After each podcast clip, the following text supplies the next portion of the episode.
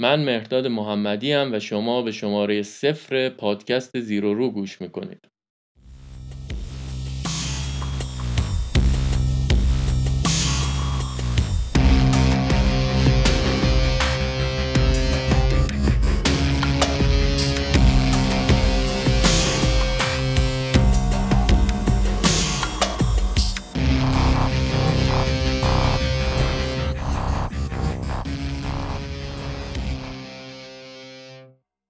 در ابتدا باید از خیزش زن زندگی آزادی بگم که بیش از دو ماه از شروعش میگذره و نه فقط این پادکست که همه وجود ما رو تحت تاثیر خودش قرار داده. و باید به یاد بیارم همه جانهای عزیزی رو که در این انقلاب در حال وقوع از دست دادیم.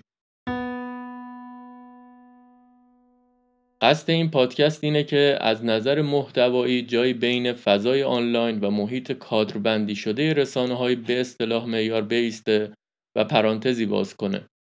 تلاشم بر اینه که از یک طرف از فضای غیر رسمی شبکه های اجتماعی و از طرف دیگه از چارچوب رسانه های رسمی که سردبیر و سرمایه گذار تعیینشون می‌کنن فاصله بگیرم و گفتگو کنم. هر شماره این پادکست در تمام پادگیرها و تلگرام و یوتیوب قرار می‌گیره. امیدوارم بشنوید و دوستش داشته باشید.